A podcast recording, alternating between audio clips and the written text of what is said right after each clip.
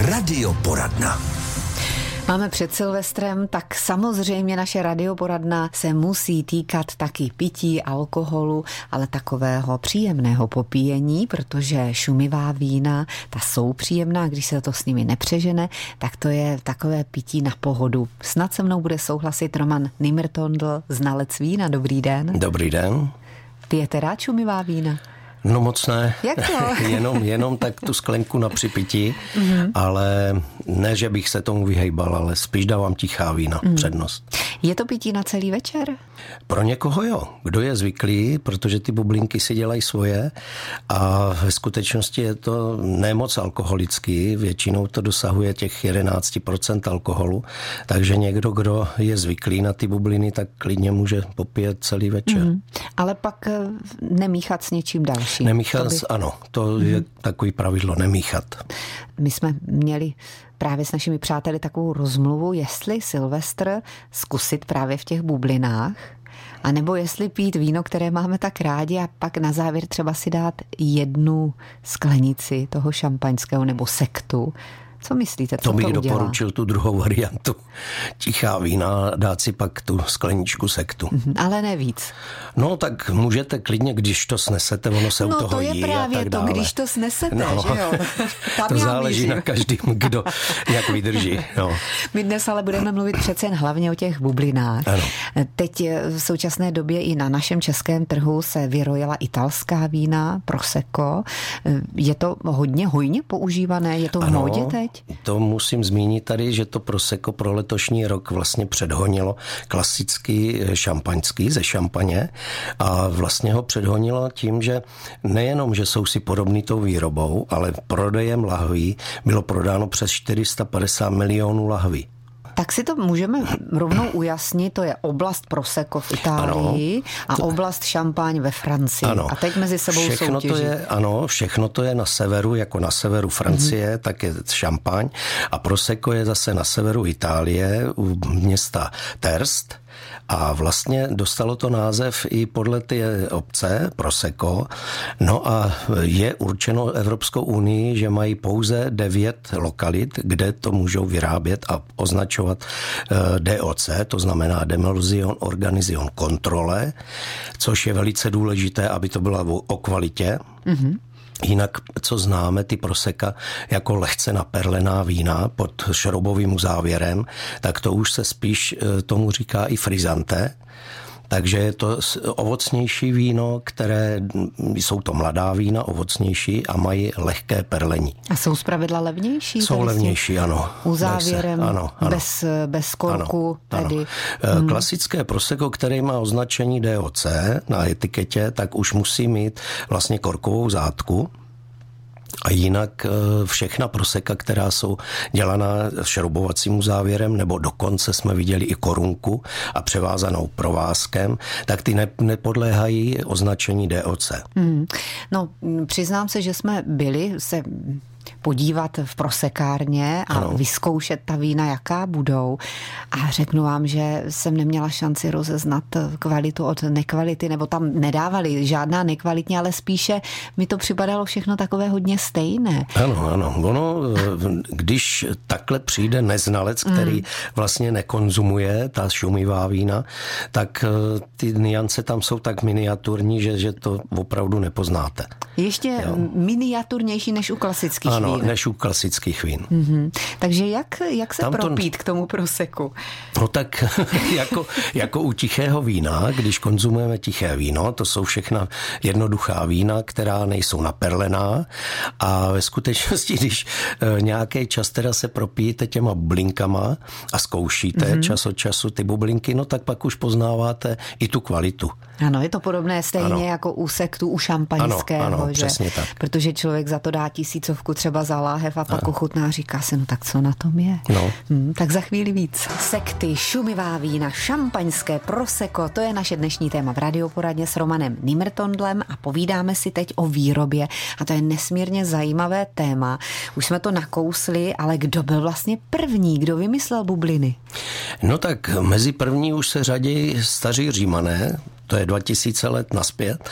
A protože už věděli o druhotném kvašení, tam samozřejmě neznali, že by to nechali prokvasit v lahvi, ale měli hliněné nádoby a u těch hliněných nádob, když u tichého vína vylisovali víno a vlastně jim prokvasilo a zjistili, že když ho přisladili, že to chytá druhotné kvašení, takzvané. Takže, Tím pádem ano. se tam objevoval kysličník uhličitý a malinko to perlilo. Proto dneska, v dnešní moderní době, jsou i takhle lehce naperlená i rakouská vína podobně. Jsou velice šťavnatá, perfektní na popití, lehká, protože dosahují těch 10,5-11 alkoholu. Takže vy vidíte, mm-hmm, že, že mhm. to má tak svůj... Funguje to. No. A to stačí jenom lehce přisladit, aby no, došlo úplně, k tomu Úplně ne, ono se používá právě na výrobu tohoto vína nebo proseka, se používá odrůda Gelera a vlastně v roce 1679 Antonio Pereira, který byl takový průkopník a mhm. zakladatel, jako Don Perignon tam v, v Francii, v Šampani, tak vlastně to souvisí s tím, že on se tomu věnoval a to druhotné kvašení eh, používal tak, že to přislazoval, ale druhou odrůdou, která nabírala ohromně cukernatosti. Takhle. A vlastně přidal třeba i kvasinky a ono se to znova rozběhlo. Takže taky neměl ty lahve úplně stoprocentní, hmm. byly z tenkýho skla a praskali, takže přesně tak, jak se to dělalo ve Francii, tak takhle to zkoušel i on. No a vidíte k dokonalosti až do dneška, do ty moderní doby, kam se to dostalo. Ano. Tak mezi sebou soupeří už ano. od toho 17. století francouzi a italové. No a i Španělé. Španělé ty zase mají označení kava a ty vlastně, to je stejná metoda. Ať se používá klasická metoda druhotného kvašení v lahvi, což trvá několik měsíců, tak tady u toho proseka je to urychlený a používá se metoda šarmat. To jsme zmiňovali při minulém ano, vstupu ano. před rokem. A to je metoda, kterou vymyslel francouz Charmat a je to vlastně kolonka nebo tanky, kde mají dvouplášťovou nádobu, klasicky se udělá víno, to víno se přisladí, buď to vinným moštem a znova se rozkvasí, přidají se kvasinky a vlastně to leží u toho proseka, tam je 30 až 50 dnů. Mhm, pěkně v tom tak, tanku obřím. Ano, v tom tanku, kde probíhá tento proces toho druhotného kvašení. E, aby se to mohlo čepovat do lahví a bylo to bez problému, tak se to prudce ochladí, až vymrazí, ty kvasinky přestají, přestanou fungovat a klesnou na dno. Takže už se může stáčet víno, které ve skutečnosti je naperlené a drží si ten oxid uhličitý mm-hmm. nebo kysličník uhličitý a vlastně jsou tam jemné perlivé bublinky, ano. které jsou nám dneska jako výborné. No a tím pádem je jasné, když je to takhle v těch tancích velkých, je to přece jen jednodušší na výrobu, to znamená, že to víno z tanků je levnější než to, které se ano. přímo v těch lahvích ano, vyrábí. Ano, ano, máte pravdu. A k těm lahvím ještě přesněji ten postup? U těch lahví tam vlastně je to stejný postup na celém světě, eh, že ta lahev má korunkovou uzávěrku a vlastně má eh, s naslazenou odrůdu, která jde do ty lahve, kvasinky ušlechtilé a otáčí se, aby to neleželo jenom na jedné hmm. straně a je to hrdlem dolů. Takže takhle klasický šampus se dělá 6 až 9 měsíců. U těch takových vzácnějších eh, šampusů, které jsou jako i trošku trvanlivější, tak až 15 měsíců. U toho prosekané, tam je to trošku zrychlený, Používá se třeba jenom ten půl rok. Aha. Ale a musí kaž, se to... Kaž, jednou za čas se to musí otočit. Musí se to otočit. s tím nějak. Ne, ne, ne, ne, to se nemíchá, jenom se pootáčí, mm-hmm. aby ty kvasinky se setřásaly do toho hrdla a při ty e, vlastně zátkování, při tom zátkování, tomu říkáme lidově odstřelování, to znamená, že hrdlo se pr, prudce e, promrazí, tam ty kvasinky zůstanou vlastně na té zátce, Aha. otevře se ta lahev a jak takzvaně odstřelí lidově funguje a přidá se tyrážní prostředek mm-hmm. neboli uh, likér, který se foukne do té lahve a zadělá se se to tím, ano. tím pádem, že kvasinky nám vyletí. Ano Ano. Honem a tam se přidá tenhle trinážní uh, mm-hmm. syrup a neboli i brandy se tam mm, kápne a vlastně zadělá se to korkovým mm. zátkem, korkovou zátkou. Jak dlouho jste říkal to šampaňské, že trvá? Šampaňské u těch takových velmi kvalitních eh, šampaňských je 9 až 15 měsíců. No pane jo. Nevím, kolik lidí má možnost zakoupit si šampaňské a propít celý večer jenom se šampaňským. No, museli bychom pěkně přidat do peněženky, že? Abychom si mohli koupit. To rozhodně. Začínáme třeba na ceně kolem tisícovky, Za těch 800-900 korun hmm. a je to takový ten průměr a je to vlastně originál šampaň, jo, ale můžeme se zastavit až na 35 tisících třeba. A to jsou už ohromné značky a třeba i trošičku odleželé ty sekty a vlastně e, to už je taková raritka, no, mm. že si někdo dá takovouhle. A, a chce to, aby to bylo opravdu znalec, aby si to vychutnal, že? Protože kdo tomu no, nerozumí, tak to je pravda. nemá šanci. Obyčejný člověk, když bude prochutnávat ty francouzské sekty nebo ty šampusy, tak ve skutečnosti bude říkat, že mu to ani dvakrát nechutná. Mm-hmm. Když nemá zkušenost, jo, zaprvé neví, jak to má chutnat, protože ta ovocnost tam je taková, taková, jak to má být jemný. Klasický šampus jako takový i kvašený v lahvi, i tady u nás, česká výroba, tak musí mít jemný perlení až do vypití sklenky až na dno. Aha. Jo, takže i když máte na dně eh, malinký část toho vína, toho sektu, tak musí stále perlit. Mm. A jsou to jemné bublinky? Jemné bublinky. A lehce by tam měly být cítit ty kvasnice, nebo ne? No, u některých ano, to je právě cítit taková ta zemitost a ty kvasnice u těch francouzských šampaňských a vlastně u našich ani ani moc ne, protože eh, to není žádoucí. Ty naši konzumenti na to nejsou úplně zvyklí. Mm-hmm, a když si dají takhle jednou za čas eh, takhle bublinkové víno neboli sekt, tak prostě chtějí, aby jim to chutnalo a spíš chtějí trošku nasládlej.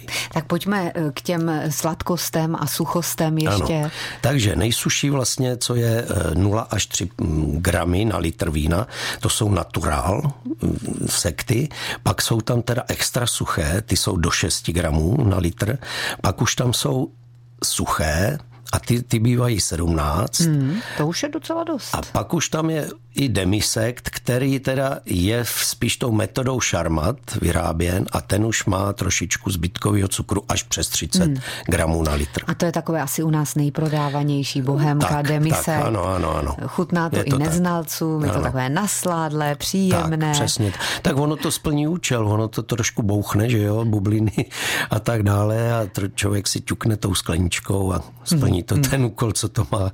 A vzhledem k tomu, že se prodávají tyto sekty u nás kolem 100 koruny, ano. tak předpokládám, že opět je to ta tanková výroba ve Starém ano, Plzenci. Ano, to je ve směs ta metoda šarmat, ta hmm. kolonka hmm. tanková, ano, máte pravdu. A ve skutečnosti dneska má ten starý plzenec, ta Bohemia, má konkurenta v firmě Soare a ta firma Soare, aby se trošičku odlišila, tak používá teďka propůjčenou označenou etiketu muchy. Mucha. A to je moravská. A to je moravská. No, tak eh, teď vidíte, už si v tom začínáme trošku dělat pořádek. Eh, ještě se vrátíme do toho starého Plzence. Oni mají taky nepřeberné množství různých druhů těch ano. sektů a takové ty lepší, to jsou prestiže. Prestiž, ano. A ty se dělají jakým způsobem? Ty se dělají klasickým způsobem, mm. tak jak jsme zmiňovali kvaše, druhotné kvašení v lahvi. Takže jsou hrdlem dolů, kvasinky tam spr- zpracovávají, když řeknu lidově, sežerou cukry mm. a vlastně klesají do toho hrdla, do ty korunkové zátky. Samozřejmě člověk, který je k tomu určen, tak chodí po tom sklepě a v těch stojanech těma lahvema otáčí tak jako se to dělá ve Francii, v Itálii, ve Španělsku, všude. Hmm. Takže je to stejná metoda. No a potom při tom odstřelení, jak jsme si tady zmiňovali, tak se to musí vymrazit, aby ty kvasinky tam zůstaly na té záce a ten ty trinážní likér se do toho přidá. No jak vás tak poslouchám, ta metoda je v podstatě stejná. Ano, musí ano. se to dělat stejně, aby to chutnalo podobně. Ano. A když se ještě zeptám na ty odrůdy, protože u eh, té bohemky, tak tam uh-huh. třeba si můžete koupit chardonnay. Tam napsáno, ano. že sekt chardonnay, to znamená, že to je z té odrůdy ano. chardonnay. Většinou se používá to chardonnay nebo pinot Blanc, to je rulandské bílé. Mm-hmm. Někdo přidává kupáž, to, to se říká kivé, takže tu kupáž... Několik odrůd Ano, najednou. několik odrůd najednou, takže přidává k tomu Chardonnay třeba Riesling Rýnský, aby to dostalo tu správnou kyselinku. No a co se týká italských vín, tak tam je to ta odrůda uh, Galera, Galera, jak jste říkal. Ano, mm-hmm. a ve skutečnosti tam musí být 85% a v, jsou tam jiné odrůdy, které nabírají víc cukernatosti, které se přidávají. Poslední otázka, kdyby to posluchače zajímalo, stojí ano. za to se zajet podívat třeba do té oblasti Šampaň nebo do Terstu, říkal jste v Terstu, tam, že Ano, ukazují... tam to stojí za to, protože máme to cestovaný, máme to projetý je důležitý, když tam zrovna jsou třeba, jako u nás se dělají otevřené sklepy, anebo nějaký ty trhy, tak to je velice důležitý, to si člověk tam pochutná. Mm, tak moc děkujeme za přednášku o sektech. Přeju vám hodně zdraví, spokojenosti ve firmě, ale i v rodině samozřejmě. Já moc děkuji, taky vám přeji hodně zdraví, štěstí, posluchačům přeji taky hodně zdraví a štěstí a hlavně, ať si koupí dobrý bubliny. Kvalitní bubliny, Kvalitní už bubliny. víme, jak na tak. to díky Romanu Romanovi Nýmrtondlovi. Naslyšenou. Naslyšenou.